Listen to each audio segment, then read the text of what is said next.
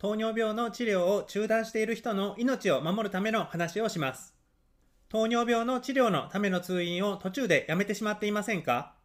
糖尿病の治療は人によっては辛かったり苦しかったりするものです。しかも糖尿病は現在の医学では完治させることが難しいので、その辛さや苦しさが長く続きます。我々医療スタッフも工夫してできるだけその辛さや苦しさを減らそうと日々努力しています。糖尿病の治療を中断してしまっている人に医療者の声を届けるのは難しいです。あなたやあなたの周りの人が通院をやめているなら、ぜひ今回の話を聞いてほしいです。通院をもうやめてしまっている人だけでなく、通院を続けるのがだんだん難しくなっていると感じている人にも役立ちます。通院できない理由の上位3つとそれぞれの対策をお伝えします。通院を再開する方法を具体的にお伝えします。この話が通院を再開するきっかけになれば嬉しいです。通院を中断してしまうのは珍しくない。超危ない通院の中断。通院を途中でやめる理由1位、仕事で忙しいの解決法。通院しない理由2位、体調が良いの解決法。通院しない理由3位、お金の解決法。通院の再開はこうやるのがおすすめ。の順にお話しします。糖尿病とすでに診断されている人で、実は今通院をやめているんだという人。あなただけがやめているわけではないです。中断しているのはあまり珍しくありません。国民栄養調査の結果を見ると、通院を中断している人の割合は13.5%とかなり高い割合になっています。7.4人に1人は糖尿病があっても通院していないことになります。どんな人が通院を中断しているかのデータもあります。仕事をしている人、50歳未満の人、男の人、血糖コントロールが良くない人、逆に血糖コントロールがかなり良い人、などが中断しやすいというデータがあります。理由は様々です。仕事や家庭など他のことを優先したいので通院しない。通院しなくていいと思ったから。治療にかかるお金の負担が大きいから。などです。現在通院している人の中にもこのような理由で通院が難しいなと感じながらもなんとか通院を続けている方もいるのではないでしょうか。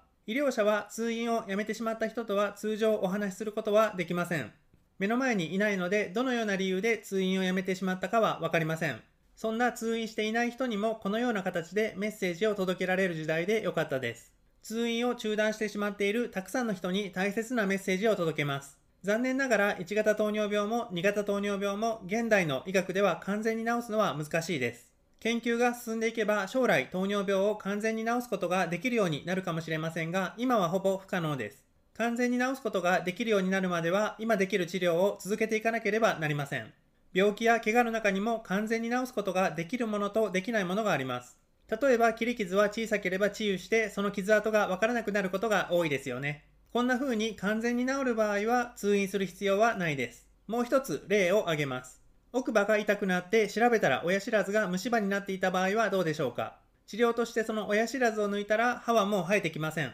こんな風に悪い部分を取り去ってしまった場合もずっと通院する必要はないです。けれど糖尿病の場合は通院を続けなくてはいけないんです。糖尿病は小さい傷のように完全には治癒しないし、かといって虫歯のように高血糖の原因を取り去ることもできないからです。糖尿病の原因は血糖値を下げる役割をしているインスリンというホルモンを作る力が落ちたり、ホルモンの効きが悪くなったりして血糖値が上がりやすい体質になることです。だから治療して一時的に血糖値が下がっても治療を全てやめるとまた血糖値が上がってきます。治療というと薬を使った治療が思い浮かぶと思いますが、ここでいう治療というのは薬だけではありません。食事、運動などの生活習慣を変えて血糖値を上げにくい習慣を身につけるという治療も含んでいます。糖尿病の薬なしで食事や運動の治療をすることもあります。食事や運動の治療は一人でもできなくはないですが、医療者のサポートを受けながらの方が続けやすいし、安全で効果的な方法についてのアドバイスももらえます。このように医療者と一緒に治療しているんだということを忘れて通院をやめてしまっている人もいるのではないでしょうか。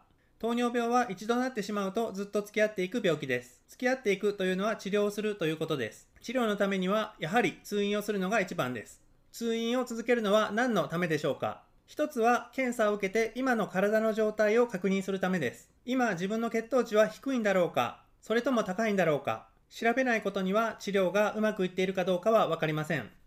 なので検査を受けて体の状態を定期的に確かめます。例えばヘモグロビン A1C という項目を測ることで過去1から2ヶ月の血糖値の平均がわかります。ヘモグロビン A1C が7%以上だと糖尿病の合併症の進み方が早くなります。例えば、ヘモグロビン A1C が8%だと分かることで治療を強めた方がいいことが分かります。また、糖尿病の合併症がどれくらい進んできているかも検査で調べます。合併症の中には検査をしないと分からないものもあります。早い段階で合併症を見つければ対応もしやすくなります。合併症になりやすいくらい血糖値が高いかどうかによって治療の調整をするのも通院の大切な役割です。例えば血糖値が低すぎることが分かったら糖尿病の薬を減らすなどして弱めるように調整します。逆に血糖値が高いことが分かれば食事を見直す、運動や薬を増やすなどの調整を行います。食事、運動、薬などについて今の治療のままで良いのか、改善した方が良い点があるのか、治療の専門家と一緒に探すのはとても大切です。途中の経過を知らないまま一人で治療するのは一人だけで真っ暗な中でマラソンを走るようなものです。長い距離を走るときには自分の走る速さはこのままで良いのか、フォームは正しいのか、給水のタイミングはいつなのかなどがわからないといい記録は出ませんよね。また、一人きりよりは周りにあなたのサポートをするメンバーがいた方が精神的にも負担が少なく、いい走りができますよね。糖尿病の治療でもそれぞれの専門家が集まってあなたというランナーのサポートをしています。糖尿病の治療では血糖値を下げるための薬を使うことも多いです。通院をしないと薬を処方してもらえません。インスリンを作る力が不足しているのは努力では治りません。インスリンを作るのを助ける薬、インスリン自体を補うための薬を使わないと血糖値を調整するのが難しいです。さらに糖尿病は年齢にも関係しています。インスリンを作る力が落ちる、血糖値を下げるための運動が少なくなる、などが原因で年齢とともに血糖値が上がることも多いです。どう頑張っても年齢が減っていくことはありません。通院をやめる前より年齢は増えていくので血糖値は上がっていきやすいです。また糖尿病の合併症は知らない間にどんどん進行していくことがあります。例えば手足の感覚が徐々に鈍くなる、目の奥の血管が傷んでくる、体から毒を捨てるための腎臓の力が落ちてくるなどの合併症は途中で気づきにくいです。足のエソ、脳梗塞、心筋梗塞も知らない間にどんどん進行しています。ある日突然大きな病気になることもあります。感染症にかかりやすくなり、また感染したら重症になりやすいです。定期的に体のチェックをしていないせいで気づかない間にこのような合併症が進行します。血糖値がどんどん上がり、合併症もどんどん進んでいくのをなんとか通院して治療を受けて食い止めていたのに、それをやめてしまうと体が持たなくなり、いつもの生活ができないようになることもあります。糖尿病の治療の選択肢は増えています。以前通院していた頃より糖尿病の治療はより良いものが受けられるようになっているかもしれません。通院しないことで防げたはずの困ることを防げなくなるのはとてももったいないです。ここまでで通院をやめる人が多いことと通院しないとなぜ危ないかについてお話ししました。では通院を中断する理由は何なんでしょうか？理由まで調べた研究があるので紹介します。JDoIt2 という研究です。この研究は11の地域に通院している2型糖尿病の方を対象に行ったものですが、この中で通院の中断についてその理由も含めて詳しく調べています。その研究の結果、通院を途中で辞める理由で最も多いのは仕事が忙しいでした。わかるような気がします。仕事と通院の両立って本当に大変ですよね。仕事は月曜日から金曜日の朝9時から夕方5時まで。病院が空いているのも月曜日から金曜日の朝9時から夕方5時まで。ぴったりと一緒だから仕事か受診かを選ばないといけない。じゃあ仕事選ぼうみたいなことが多いんです。あなたはどうですか？私も病院で働いているのですが、確かに平日の昼に仕事を休んで別のクリニックに通院しないといけないとなると大変です。通院までにどんなことをしないといけないでしょうか休みを申請する。上司や同僚や部下に自分が不在になることを伝える。自分がいなくても仕事がうまく回るように準備する。受診して職場に戻ったらみんなにお礼を言う。など、たくさんやることがあります。そういう休みの取り方を月に1回など定期的にするのは大変です。また、自分一人で仕事を請け負っている場合は、その日は仕事を受けられないことをお客さんや取引先に理解してもらわなければなりません。こんな面倒なら通院をやめてしまえとなるのもわかります。受診を途中でやめる理由第1位なので強敵ですが大丈夫です。対策はあります。実際に解決した方法があるのでお伝えします。解決策ですが、これは考え方を変えるのが良いと思います。未来の自分が急に全く働けなくなるよりは、今の自分の時間を割いて通院して体をケアして未来も働いた方が良いという考え方です。月に1回通院のための時間を作ることで将来糖尿病の合併症のせいで急に仕事ができなくなるのをなくすんだと考えるのです。治療を中断したせいで5年後に急に働けなくなる。そこで急に3週間入院する方が同僚やお客さんへの影響は大きくないですか？まだ元気に退院できるならましです。命に関わるような合併症が起こったり、大きな後遺症が残る病気になると仕事への影響はとても大きいと思いませんか？通院をしない理由として自分がいないと職場がストップするんだ。だから通院しないんだと言われる方がいます。そんな方に伝えたいメッセージがあります。あなたがいないと困る人がいるからこそ体の定期的な手入れには力を入れてください。あなたが2ヶ月に1回前もって準備をした上で仕事を休んで通院することで将来あなたが急に働けないようになるのを防ぐことができるなら通院した方が良いと思いませんか？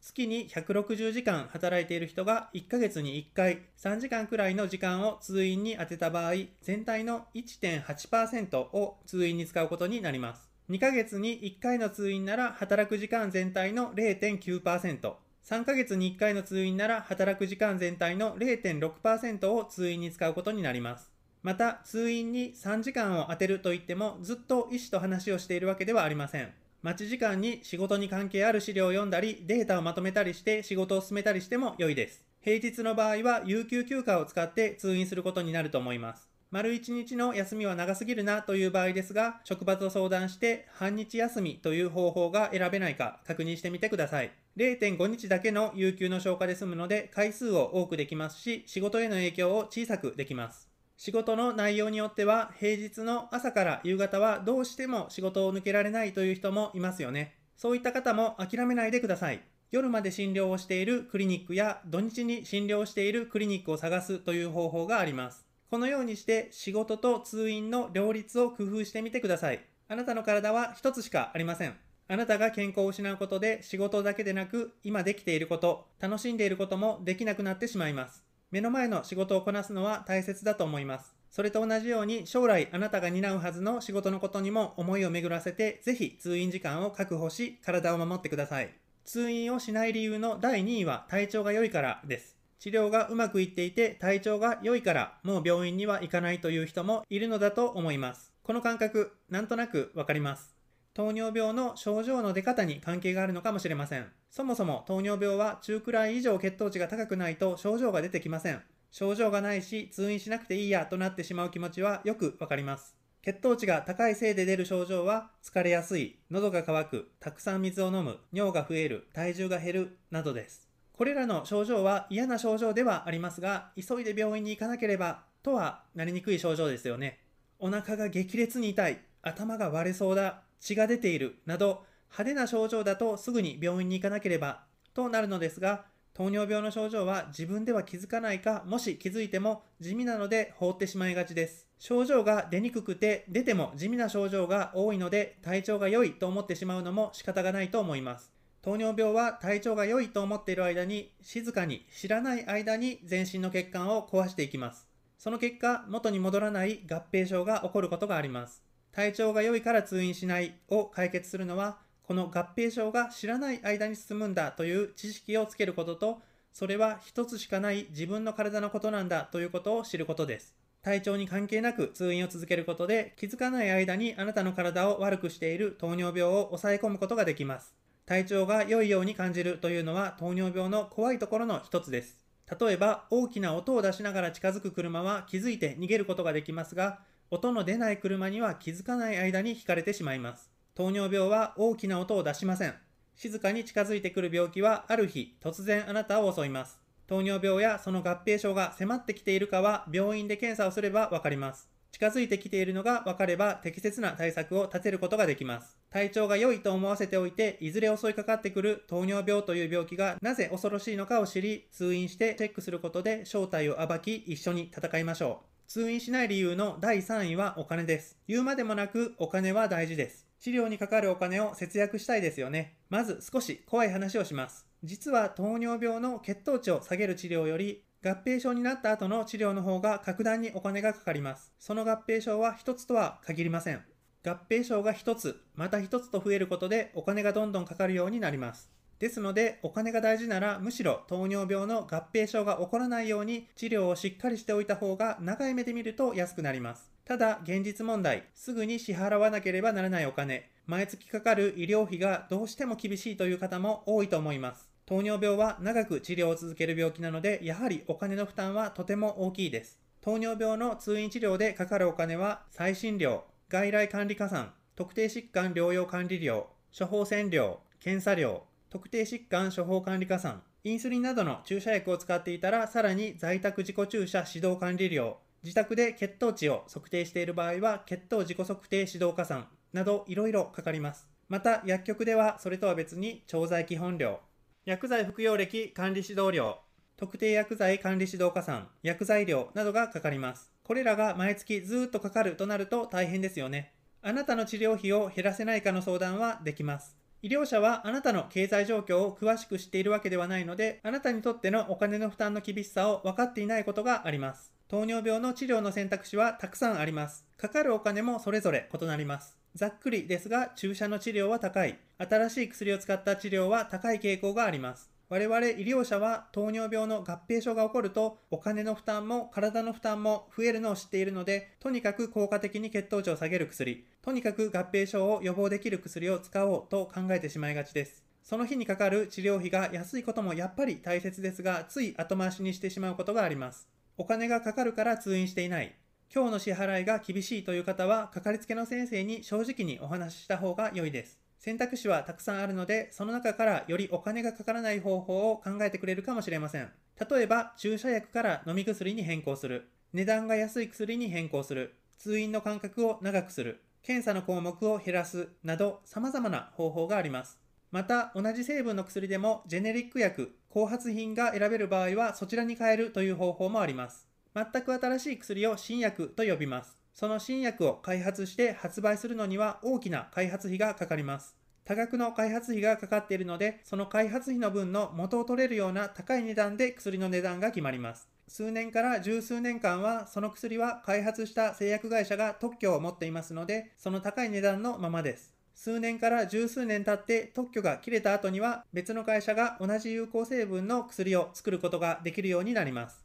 新薬に比べて、これらの薬は後発品と呼ばれます。後発品は新薬と同じものを作るため開発費が少なくて安い価格でも製薬会社に利益が出ます。ですので薬の値段は安くなります。糖尿病の薬は毎年新しい薬、新薬が開発されて登場しています。あなたが使っている薬が発売されたばかりの新薬ではなく、発売からの期間が長い薬の場合は、その薬の後発品、ジェネリック薬がすでに手に入ることもあります。かかりつけの先生や薬局でジェネリック薬を希望してみてください。飲み薬だけではなく、インスリンの注射薬も同じように特許が切れたものを安い価格で発売するシステムがあります。インスリンの注射薬は作るのが大変な部類に入るので、バイオ医薬品と呼ばれます。バイオ医薬品の場合は、特許が切れたら別の会社がそのバイオ医薬品の後発品を作ることができるようになります。バイオ医薬品の後発品はバイオシミラーと呼ばれます。2015年に初めてインスリンにもバイオシミラーが登場しました。自行型インスリン、超速攻型インスリン、どちらも後発品であるバイオシミラーの安い製品がすでに発売されています。注射薬が安くなることはまだあまり知られていないかもしれないので分けて紹介しました。お金の負担を考えるからこそ日々の治療を適切に続けて合併症を起こさない方が良いです。今お財布から出ていくのがもったいない。通院しないのが一番安いから通院しないでいいやと思って放置していたら、ある日入院が必要な事態になるかもしれません。日々の治療のお金の負担が大きい場合は、まず医療者に正直にお伝えください。治療の選び方もそうですし、通院の間隔を伸ばすこともできますし、検査の項目を減らすこともできることがあります。お金の問題も一緒に考えて、より良い方針を考えましょう。ここまでの話を聞いて通院を再開しようと思ってくださった方に最後に応援メッセージを付け加えます。それは通院を再開する時の背中を押すようなメッセージです。一度通院をやめた後、また行くのってめちゃくちゃ勇気がいりますよね。なんだかネガティブな感情が湧いてきますよね。検査結果が悪くなっているかもしれない不安もあるでしょう。久しぶりに会う医療スタッフの反応はどうだろうという恐怖もある。怒られるかもしれない。馬鹿にされるかもしれない。そんな感情がいっぱいかもしれません。けれどその感情も5年後、10年後の自分が健康を失ってしまう苦痛、命を失ってしまうかもしれない悲しさに比べたら小さなものに思えてきませんか？あなたにとってはまずあなたの体を守ること、命を守ることが一番なので、七転び八起き、何度でも通院し直したらいいんです。まず一番優先すべきは何でしょうか？あなたの体です。周りの反応を気にせずに、あなたの体を守るためにできることをしたらいいです。病院に受診しないという連絡をしないで受診しないままになっている人もいると思います。大丈夫です。そんな人が多いので、あなただけということはほぼないです。医療者とトラブルになって生きづらいのかもしれません。これもあなただけではないので安心してください。連絡はした方がいいし、医療者とのトラブルが全くない方がいいに決まっていますが、そんなことはいつまでも通院を再開せずに、あなたの体が悪くなっていくことに比べたら些細なことです。お話しした通り、通院を中断する人は多いので医療者も慣れています。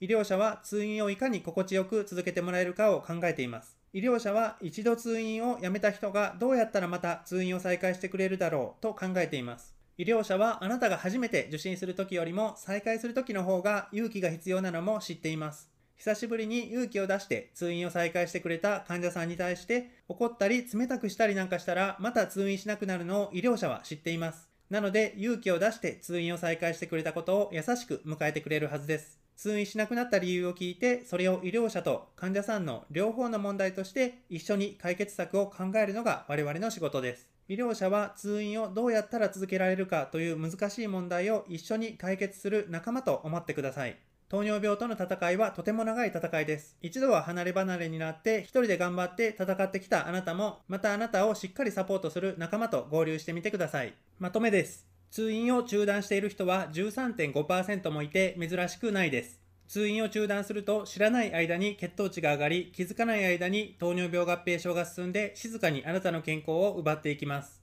仕事が忙しい人は将来自分が急に仕事ができなくなるのを予防すると思って通院する日時などを工夫して受診と仕事を両立させてください。糖尿病という病気では体調が良いというのは通院をしなくていい理由にはなりません。体の状態をチェックして治療を見直すためにも通院を続けてください。糖尿病の治療にはお金がかかります。通院の間隔を伸ばす、検査項目を減らす、薬を安いものに変更するなどできないか医療者と相談してみてください。通院を再開するコツは自分の体を守るのが何よりも大切ということを思い出し、不安や恐怖などのネガティブな感情に負けないことです。通院を続けるのが難しいんだという問題があなた一人の問題ではなくみんなにとっての問題だと考えている医療スタッフならきっとあなたを優しく迎えてくれるはずです。通院をやめてしまった人に医療者の声を届けることができなかった時代もありました。今は幸運なことにこのような手段であなたに声を届けられます。この話を聞いた人が糖尿病で困ることが大きくなってしまう前に通院を再開してくださると嬉しいです。以上です。慎重に作っておりますが、内容が皆様の状況に当てはまるかどうかを医療スタッフの方々に確認していただけますと幸いです。このチャンネルでは糖尿病に関するお話をわかりやすく伝えていきます。糖尿病で困ることが減るように一緒に知識を増やしていきましょう。トースケと一緒にレベルアップ。